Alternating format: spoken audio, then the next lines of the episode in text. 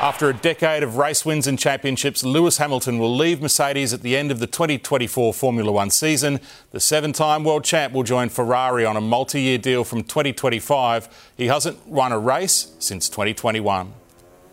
This is the biggest news in Formula One for over a decade. For Lewis to probably end his career there would be a dream.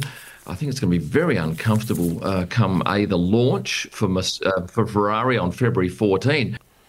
Hamilton will replace Spaniard Carlos Sainz to sit alongside Scuderia Charles Leclerc.